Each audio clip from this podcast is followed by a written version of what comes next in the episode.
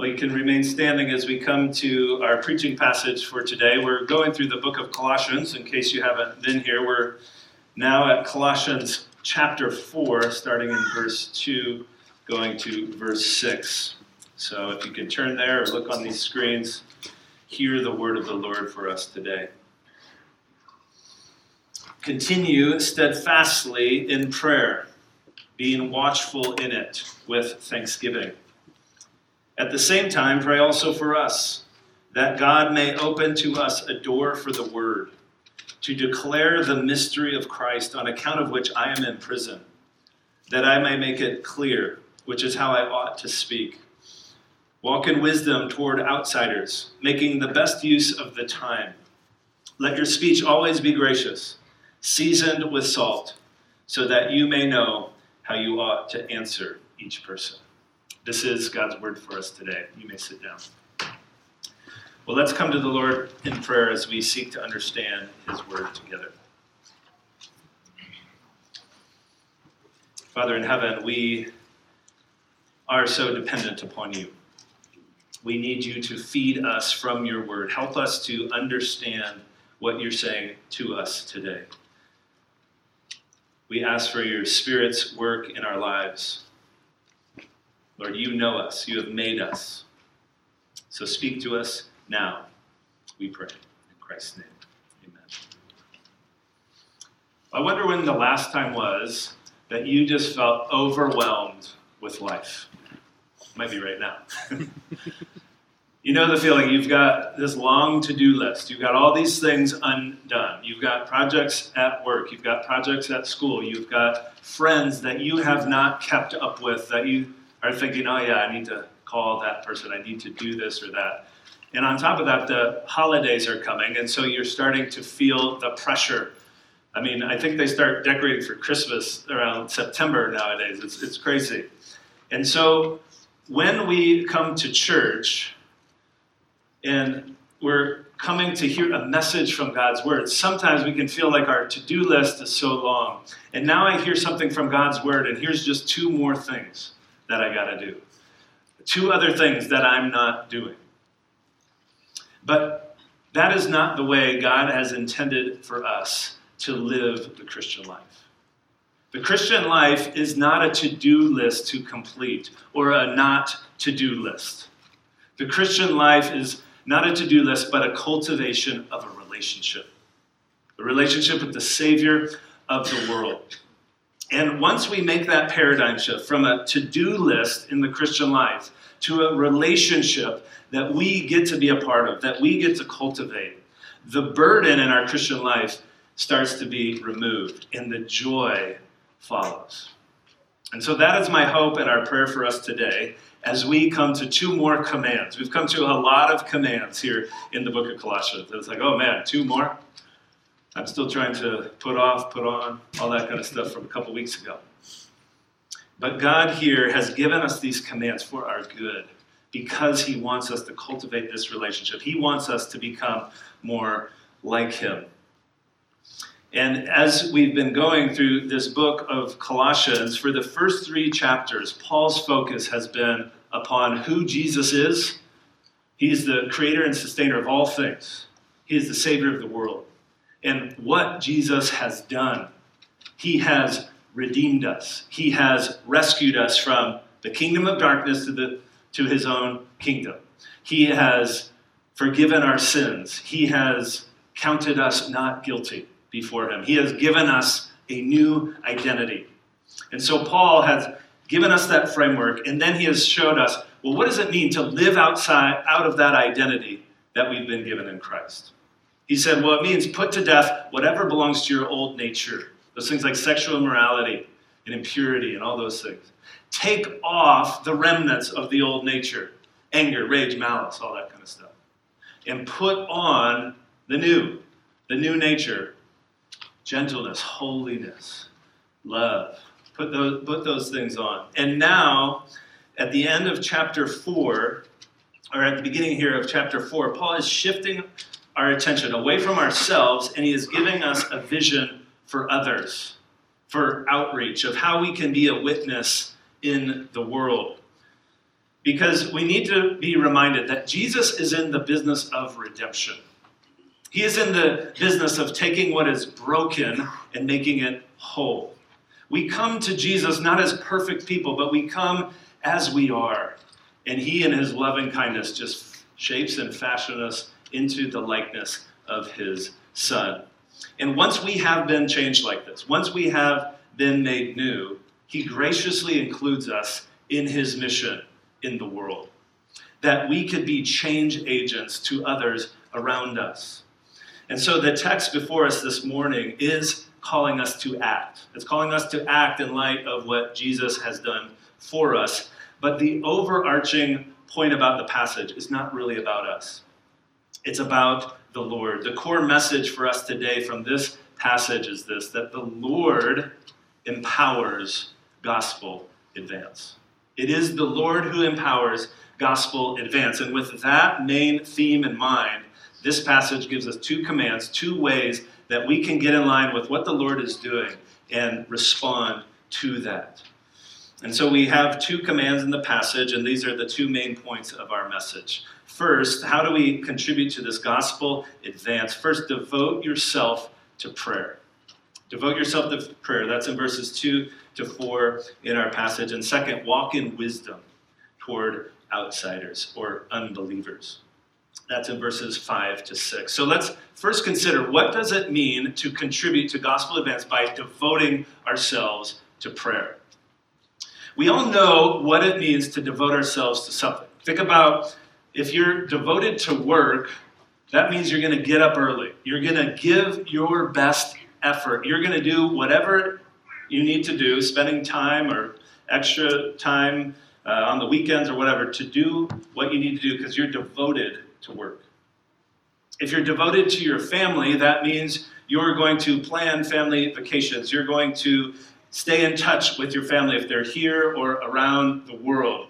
You're going to spend a lot of time with them if you're devoted to your family. Some people are on a lighter side are devoted to entertainment. So you may be devoted to a Netflix show or a sports game or a video game and if you're devoted to these things, it's amazing how you'll stay up late to do that. All hours of the night sometimes, just to devote yourselves to this form of entertainment. Thinking of being devoted to something, we've got a man in our church who is devoted to running.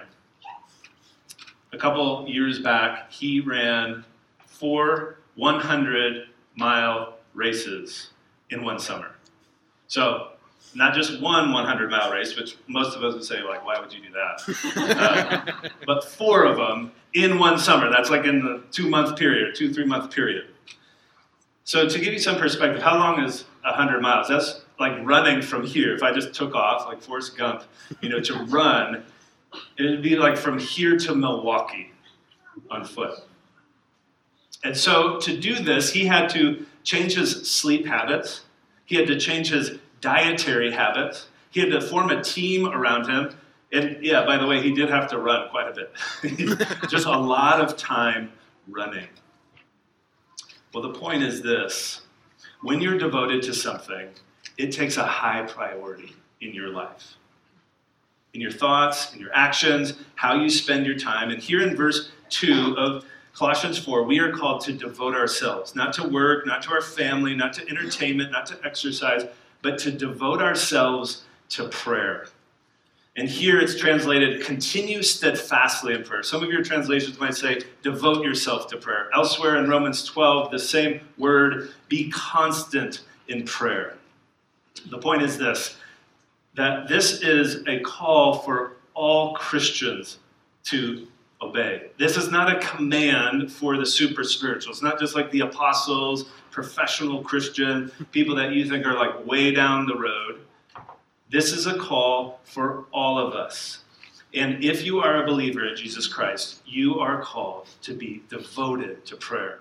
Hope Fellowship as a group, we are we are called to be devoted to prayer as a church. The normal Christian life is a life that's devoted to prayer. Well, why would God give us this command? Seems, it seems kind of hard to do. Well, He gave it to us, I believe, because we need this to live the Christian life. We need to be devoted to prayer in order to live in the way that He has called us to live, in order to be changed in the way He wants us to be changed. Because you see, if we're going to walk in Christ, if we're going to set our minds on the things above, and, and if we're going to put off the remnants of the old sinful nature and put on our new self, then we have to be devoted to prayer. We must be devoted to prayer. Well, sometimes we think about prayer in a very abstract sense. We kind of think, well, you know, there's power in prayer, or prayer works. Prayer doesn't work, Jesus works. Jesus works in response to our faithful prayers, talking to Him. There's a man named Todd Nettleton. He works for Voice of the Martyrs, and he rightly said in a recent Gospel Coalition article there is power in prayer, not because of the words we say, but because of who hears our prayers. Who hears our prayers? It's the Lord Jesus Christ. And so, our call to devote ourselves to prayer is really a call to devote ourselves to Him. That's what that is. There's a general principle that we become like those that we are around. Some of you kids, if you've been around others for like a weekend or maybe had a sleepover or something, you'll you'll realize that if you spend a lot of time with another kid, this happens to adults too, but you'll start to like talk like them, start to do some mannerisms that look like them. I always find it fascinating for couples who have been married for 50 plus years. They start to look like one another. you know, this this principle affirms what's going on in uh, Proverbs 12 20. It says, Whoever walks with the wise becomes wise. Whoever walks with the wise becomes wise. So if we apply this to our prayer life, whoever walks with Jesus becomes like Jesus. We become like him. We begin, begin to look more like him as we spend time with him. Spend time with him in prayer by talking with Him, by listening to His voice as He speaks to us through His Word and His Spirit. Friends, we need to be reminded that God did not design prayer for Himself. God has no need, He has no lack. He, he is not missing something. Prayer is for us that we might be changed. When we come into His presence, that we can be changed, that our burdens can be lifted, that we can become, uh, be made new. So, as we think to apply this command today, I wonder what barriers are just floating in your mind. I know there's barriers in your mind. What, what's preventing you from becoming devoted to prayer? Perhaps deep down, you really don't think prayer does work. You really don't think Jesus hears. Or maybe you really don't feel like you are dependent. You've got a good job, you're bright enough. See, things seem to be working. Why, why do I need to devote myself to prayer? Maybe that's one of the barriers. Well, whether you acknowledge it or not, you are dependent upon the Lord for everything. We learned that earlier in Colossians. even the very breath, we're even just held together by the Lord Jesus. Every moment is a gift from Him, whether we acknowledge it or not. And prayer along with God's word and applying God's word is the primary way for you to abide in Christ and to grow as a Christian. So if you're cutting off this part of the Christian life, you're cutting off God's growth plan for your life. It's a great grace that He's given the ability to come to Him. But perhaps also, maybe that's not your, your deal. Perhaps you think that a devotion to prayer is just going to happen. You just assume, oh, yeah, of course, I'm a Christian. I'm going to pray. We all know from experience that if we want to devote ourselves to something, it doesn't just happen. We talked about this a couple weeks ago. We don't just happen to run 100 miles and get in shape. We don't just happen to uh, reconcile a relationship.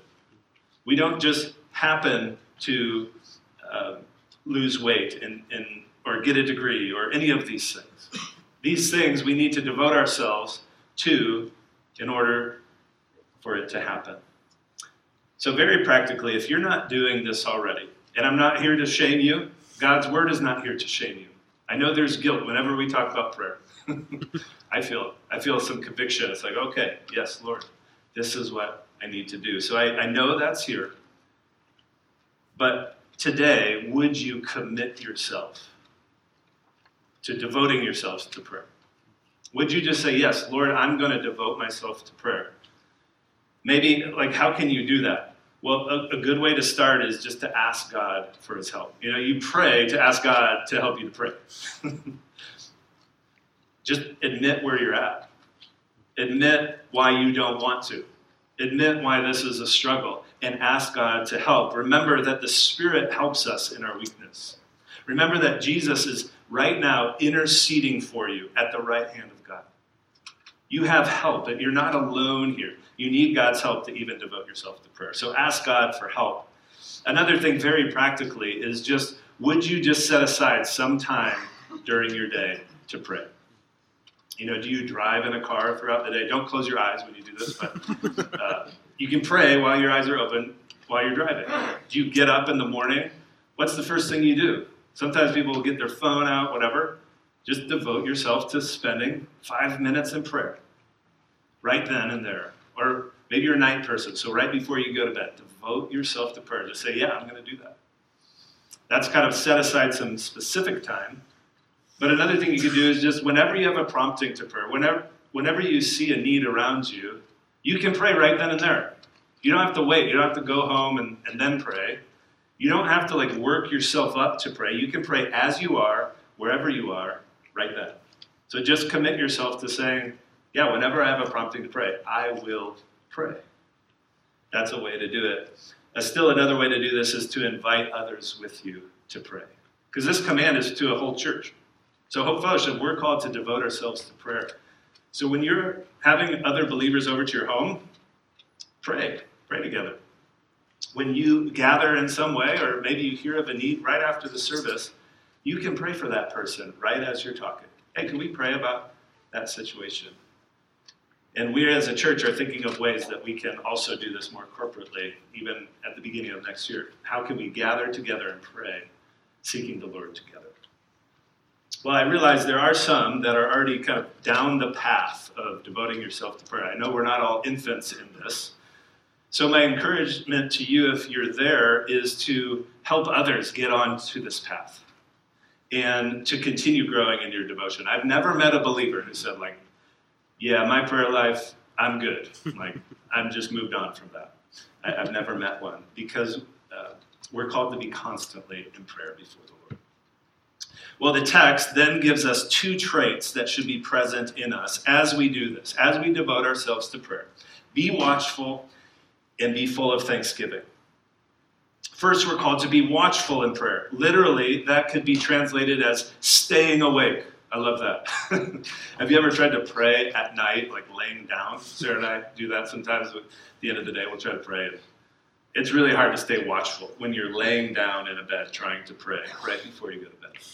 But being watchful doesn't primarily mean just staying awake in prayer, although it does mean that. A lot of us get sleepy whenever we try to pray. Being watchful means that we're alert in prayer, that we're constantly ready to pray. It means that we're alert to what? To the spiritual battle that is launched whenever we pray. Have you ever find when you found when you try to pray, immediately your mind just goes like, man, I got a long thing, I got all these things to do immediately. Or you're just completely distracted. Thoughts are going everywhere. That's not random. Remember what we learned in uh, 1 Peter 5, it says that the devil prowls around like a roaring lion seeking someone to devour. So be watchful. We have a spiritual battle that is unleashed every time we go to pray because the devil and the spiritual forces of evil that we learn in Ephesians 6 knows just how powerful it is when we pray.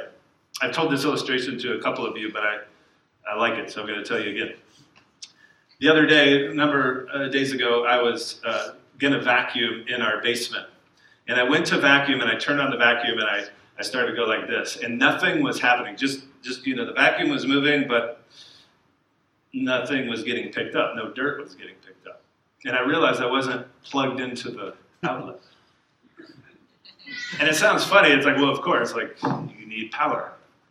But how many of us are living the Christian life, turning on a button and trying to move around metaphorically in our Christian life without any power? We're not even plugged in to the power source.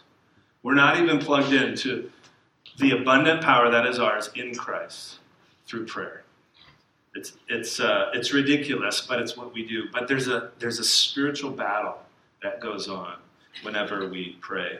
But it's not just out there, it's also in here. We have a battle within our own flesh, our own nature.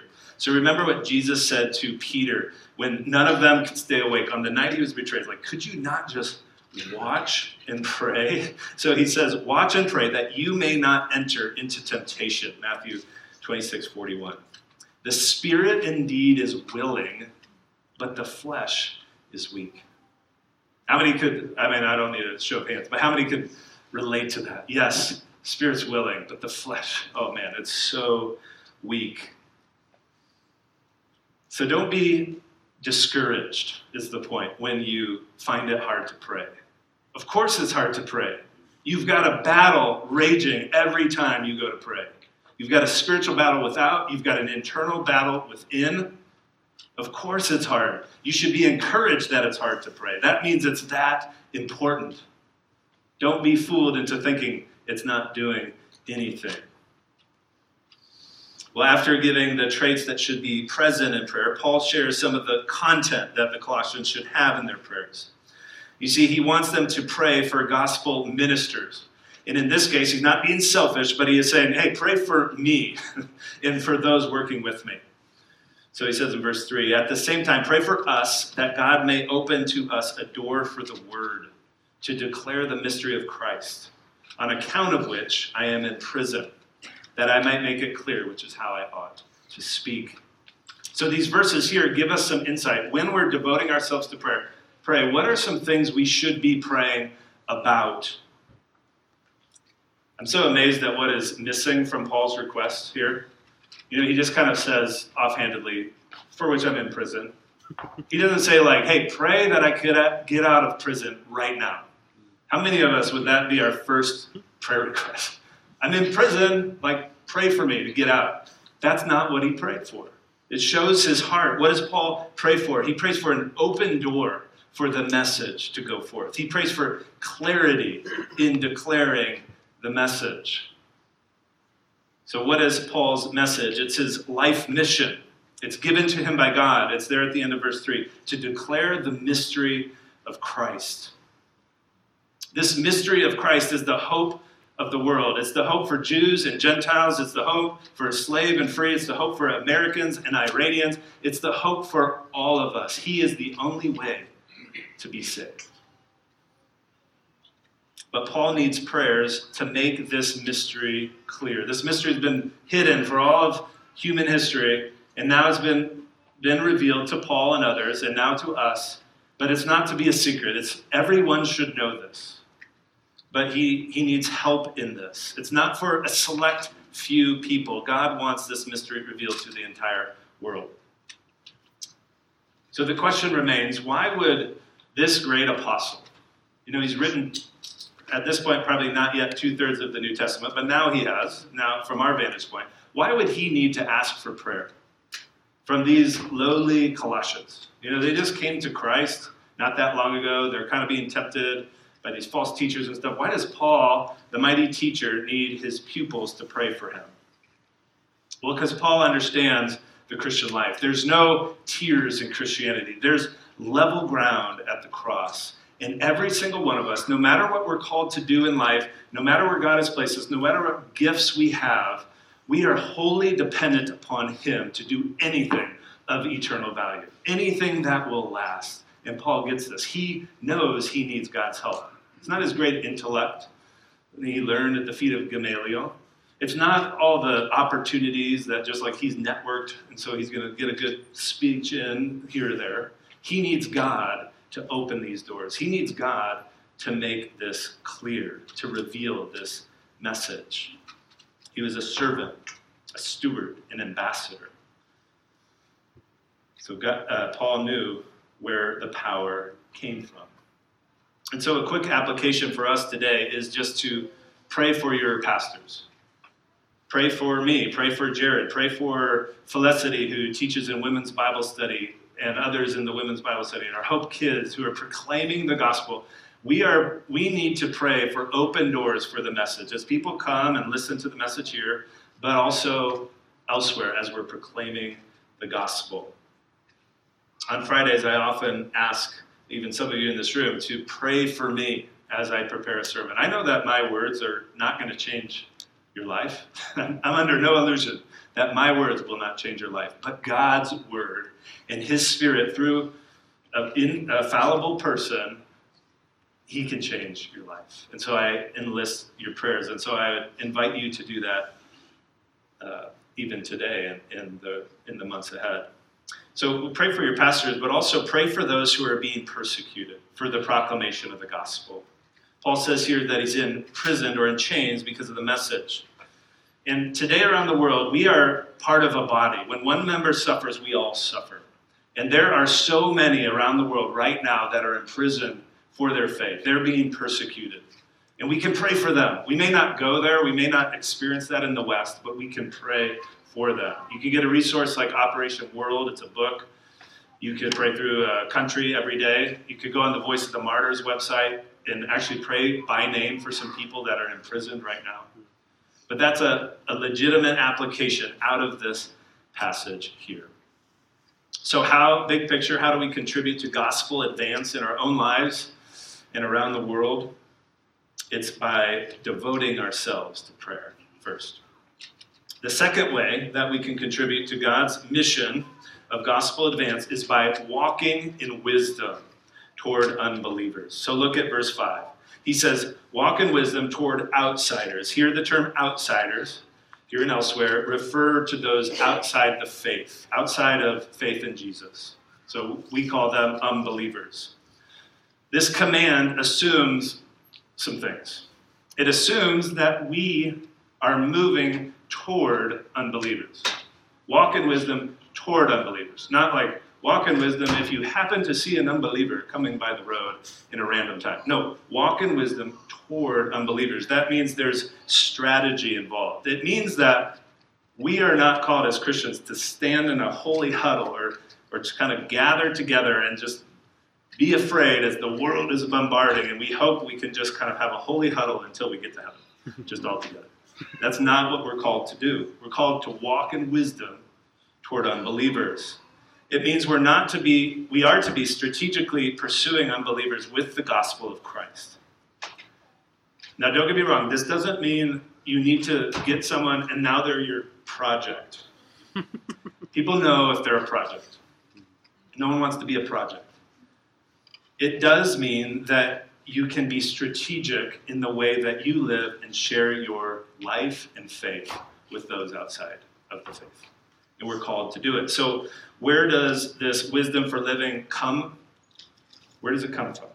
It comes from Jesus himself. Remember what Paul said back in chapter 2 in uh, verse 3 when explaining that in Christ are hidden all the treasures of wisdom and understanding.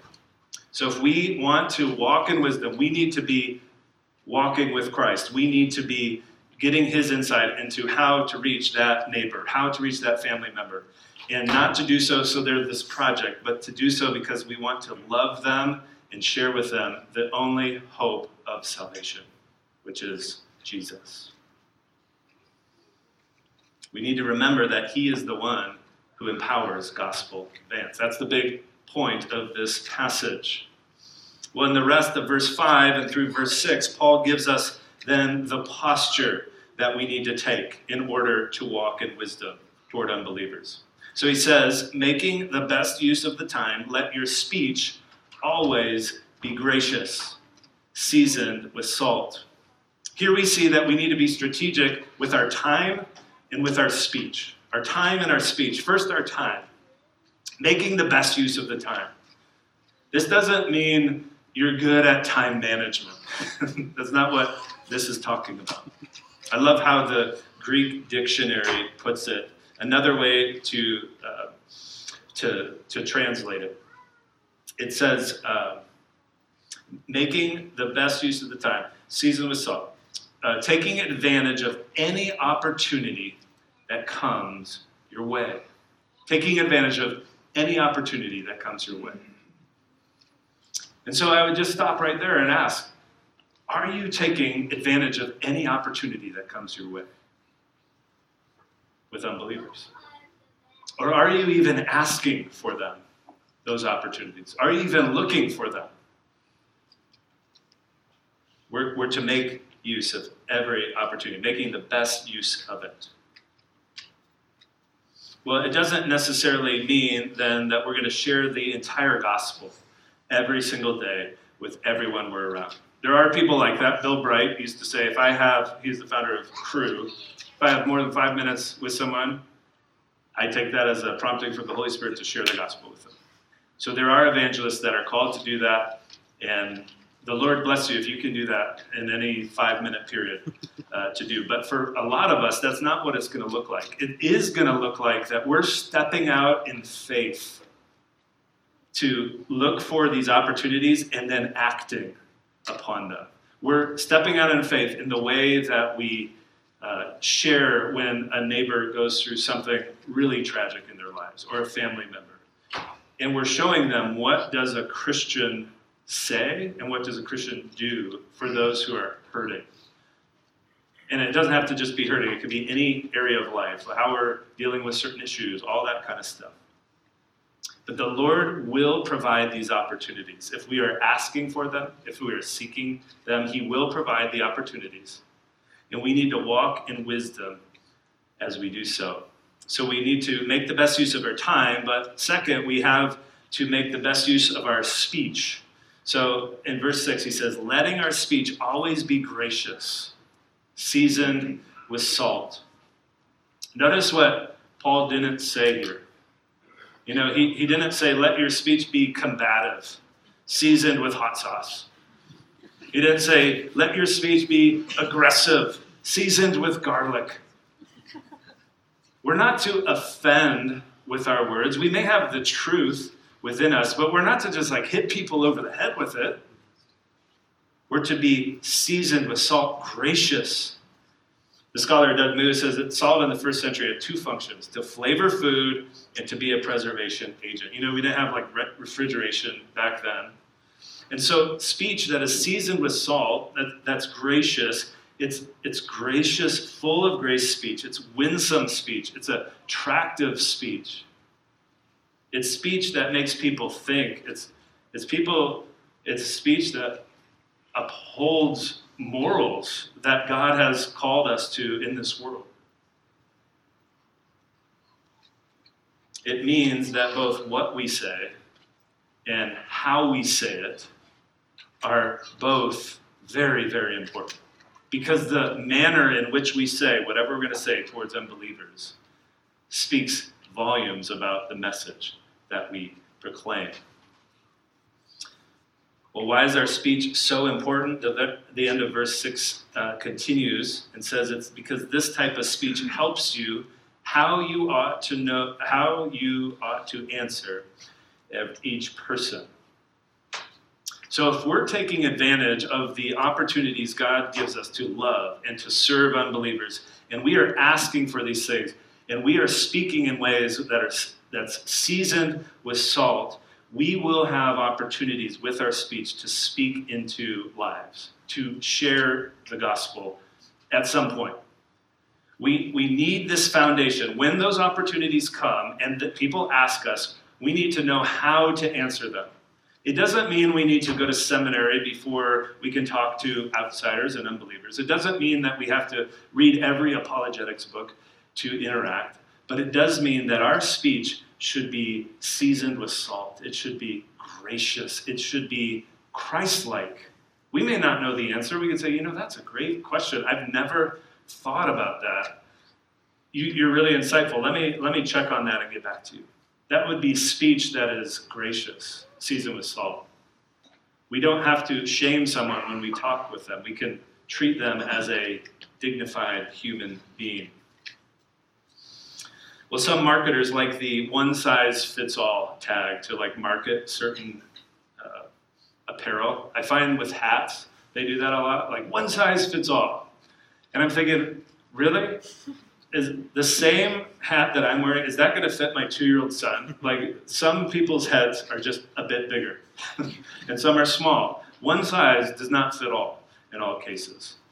And here, this verse shows us that the one size fits all approach, when it comes to answering questions about our faith, when it comes to interacting with unbelievers, is not the way to go. Not one size fits all. Don't just have one template. This is what I say to un- unbelievers. Instead, we need to respond, what does it say, to each person as an individual when they ask questions. Again, we don't need to have all the answers, but we do need to answer in ways that are gracious, seasoned with salt. We need wisdom in doing it. We need to devote ourselves to prayer as we're doing it. But we can do it with the help of the Lord. Well, if you're here this morning and you don't know Jesus yet, if you are not a Christian, what we would call an unbeliever, we've been talking about you for a lot of this message.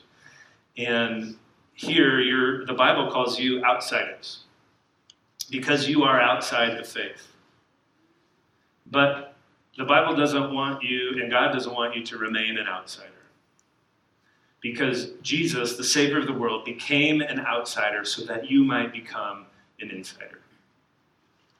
So the Bible says that he became sin who knew no sin, that we might become the righteousness of God. He, he suffered outside the camp so that we might be brought in. And so, if you don't know Jesus this morning, and if you are outside the faith, we are so glad you're here. We are uh, just thrilled that you're hearing about the message of Jesus. But Jesus Christ died on the cross for you in your sins. Right now, you're an outsider. Right now, you are condemned in God's eyes. But you can become an insider by confessing your sins, by trusting in Him, and saying, I want to live for you. Lord Jesus. We're going to see how God is still calling outsiders to be insiders just even in a few moments as we witness Jimmy's baptism. Just some months ago, Jimmy was a, an outsider. He was seeking, he was trying to figure it out. And he's going to tell us how did he become an insider? How did Jesus capture his soul? And friends, God is still in the business of saving souls. Every single one of us has a story. We were all outsiders at one point. Our parents might have shared with us, a friend might have shared with us, we might have gone to college, and someone told us the message of the gospel. So remember that. God is still in the business. He still has people that He is calling to Himself right around you. They're in your life. They are around. They're at the grocery store. They're in your family. They are there. And so we need to pray, seek, ask, and, and uh, step out in faith. So, as we're closing this section of the passage, I want to take a moment of self reflection for us. I want you to ask these questions to yourself. You can write them down or uh, think about them now or later. But first, am I in any meaningful relationship with an outsider, with an unbeliever? A lot of times in the Christian life, we're just like, nope, it's all Christians. we don't even talk to anybody else. And we don't even like talk to them at the grocery store. We'll just like pay online or something. So if you're not in any meaningful relationship with an unbeliever, who could you reach out to? Who, just ask God, who, who has He put in your life? And ask Him to put somebody in your life. Second, am I making the most of opportunities that God has right in front of me? Am I actually taking advantage of all these opportunities? Again, ask God to open your eyes to what He's doing. And then, third, what is my speech like toward unbelievers? Is it dead silent? Is it just, when it comes to spiritual things, like nothing? Or is my speech just like them? Do I just kind of chameleon like I've got my Christian speech and then I've got my speech with unbelievers? Or is it seasoned with salt? Is it gracious? How might the Lord grow us, grow you in this type of speech? Well, I hope it's become clear that the Lord must empower us as we seek to walk in wisdom toward outsiders. So now, as we close, we're going to sing and then we're going to have this baptism. I want us to remember that God is the one who empowers gospel advance. This isn't just like, do this, do that, do this, do that. No, God's at work. And He invites us into His work, He invites us into a relationship. For most of human history, it's kind of it's hard to approach a holy God. But now we can approach him in prayer. So devote yourself to prayer. He is saving individuals all around us. And so walk in wisdom towards those outside that are right around right around you and ask him to make you part of his work in this world. All of this is for his glory. And so let us thank him as we pray together. Father in heaven, we are so grateful for the privilege that it is that we can, as we sang earlier, carry everything before you in prayer. That we can devote ourselves to prayer. The, the fact that we can even speak to the King of the universe is mind boggling. That you would accept us, that you would listen to us. We can't get an ear with the President of the United States, we can't get an ear with all these other people, but Lord, you, the most important being in the entire universe, we can speak to you and you listen and you answer. And you love us. Thank you. And Lord, we thank you that you involve us in your work in saving souls. We know that those of us who trust in Jesus, we are so grateful that we have been saved. Lord, help us to walk in wisdom to those who don't yet know. We pray that all in the name of Jesus.